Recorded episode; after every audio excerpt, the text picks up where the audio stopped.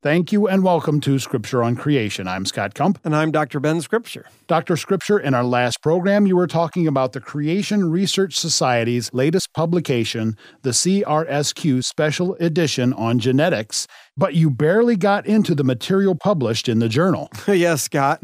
and just to explain what CRSQ means, it's the Creation Research Society Quarterly. And I guess I sort of presented a little history lesson on the development of the field of genetics and its relationship to Darwinism before I actually started talking about the information related to the discoveries being made in the field of genetics, which, as the spring 2016 edition of CRSQ points out, strongly support what the biblical narratives say about creation and human ancestry, and in fact create a host of problems for Darwinism, or neo Darwinism, as we explained in the last show. And so, not to engage in a lot of repetition, but for those who didn't hear the history lesson on genetics, as you called it, maybe you should summarize what you explained in the last program because that information really did give us important background for mm-hmm. why the new discoveries in genetics are so relevant to the creation versus evolution debate, so to speak. Okay, well, I'll summarize it this way. When Darwin published Origin of the Species way back in 1859, there was no knowledge of genes or even DNA, let alone how DNA, RNA, and proteins worked together to biochemically make life possible. Then, moving forward to 1942, that's 83 years hmm. later, when Julian Huxley published his important work titled Evolution The Modern Synthesis, he included the idea of genetic mutation being the source of variation in populations of organisms. Those variations being the reason why natural selection then had different characteristics to choose from, and thus select the fittest individuals for survival. His proposals then became known as Neo Darwinism. However, the field of molecular biology didn't even exist then mm. because the structure of DNA and how it worked biochemically wasn't discovered until decades later. So, when you say molecular biology, you're referring to the study of molecules like DNA and proteins, just to name a couple, that ultimately make up a cell. Yes, molecules that work together to make the processes of life possible. So, what has happened then as a result of the study of molecular biology and biochemistry and modern genetics is the assumptions of neo Darwinism have been dramatically challenged by evidence uncovered through research. And it is this new research that the current issue of the Creation Research Society Quarterly presents and discusses, explaining how the evidence supports creation theory, if we want to call it that. So, for example, the title of the second article in the journal is Human genetic data affirms biblical history on many levels and is an excellent resource for creation based research. the article is written by Robert Carter and Jean Lightner. You know, Dr. Scripture, before you go on to discuss what's in that article, I want to say I really like the way the authors put it. The data is an excellent resource for creation based research. In other words, they're emphasizing that everyone is using the same data. Mm-hmm. Discoveries are being published, and it doesn't matter what journal the research is published in, the data is available, and it can be interpreted through more than one set of assumptions. The common assumption in mainstream academia, of course, is that evolution explains everything. Yeah. But if one assumes that creation is how everything originated, the data can also be interpreted that way. And it supports what the Bible says. That is really important for everyone to understand, too, Scott. We all are looking at the same evidence but the interpretation of what it means will vary dramatically depending on the assumptions you have as you interact with it. And so, in that article about human genetic data affirming biblical history, I want to read from the article's abstract, which summarizes what the paper presents. It says, quote, Some have claimed that modern genetic data is at odds with biblical history. Yet closer examination reveals that the opposite is true. In terms of the origin of humanity, Genetic data support the fact that all humans alive today can trace their ancestry back to a single male and a single female. When evolutionary assumptions are discarded and actual observable mutation rates are used, the molecular clock indicates that those individuals lived within a biblical time frame. Analysis of the human mitochondrial DNA reveals three major mitochondrial lineages, which appear to point to the three daughters in law of Noah.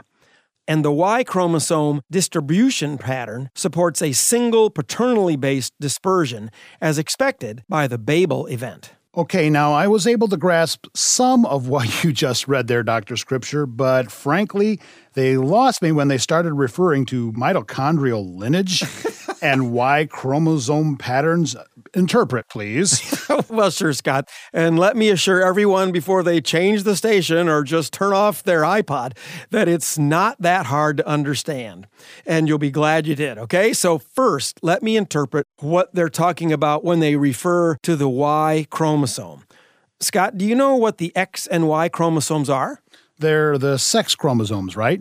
Exactly. If you have two X chromosomes, you're a female. And if you have an X and a Y chromosome, you're a male. So, in reproduction, the female only contributes an X chromosome, but the male can contribute an X or Y 50 50. Yeah, I've heard it said that the father determines the gender of the baby, so that would be why. Yep, it's because at conception, based on whether the sperm is carrying an X or a Y chromosome, and that's 50 50, which it'll be, when that X or Y chromosome joins with the X chromosome provided by the mother in the egg, the offspring will be either XX female or XY male. Therefore, since the Y chromosome only comes from the father, all the Y chromosomes distributed through the entire human population, regardless of race, nationality, or geographic location, came from, according to the Bible, Noah. Noah's three sons had his Y chromosome, making them males. And all boys born ever since are descended from those three men. All of us males deriving our Y chromosome from a common ancestor, Noah.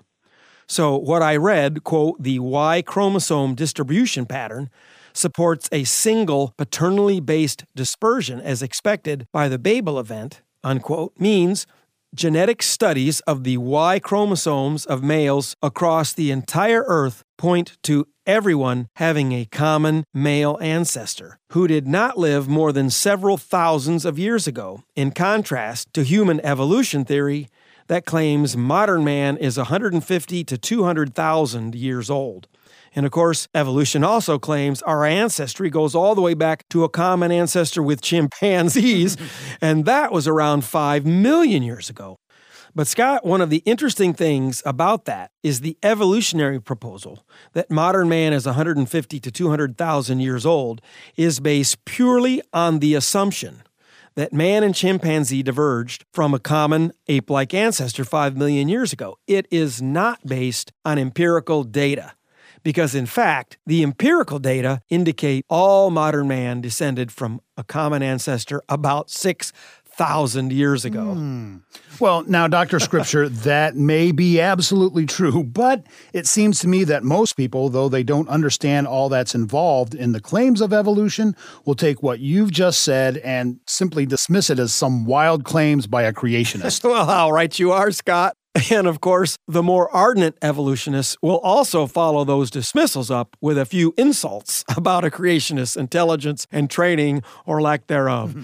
So, to demonstrate the validity of what I just said, because I cannot stress strongly enough to our audience that this information is not being broadcast by the scientific establishment or by the media. I'm going to read again a statement that I read in our last program, which is published on an evolution website called thethirdwayofevolution.com. And it reveals the trouble neo Darwinism is in as an explanation for how evolution actually occurs. These scientists admit that much of what evolutionists claim is based on baseless assumption. So this is on the homepage of the thirdwayofevolution.com and it says, quote, the DNA record does not support the assertion that small, random mutations are the main source of new and useful variations. Mm. We now know that the many different processes of variation involve well regulated cell action on DNA molecules. Now, wait a minute. I've always heard from the evolutionists that evolution occurs by small random mutations. That's what you've heard. And that's what is taught in every public junior high, high school, or college textbook, on every discovery or history or learning channel on TV, and in every museum, except for the few creation museums sprinkled around the country.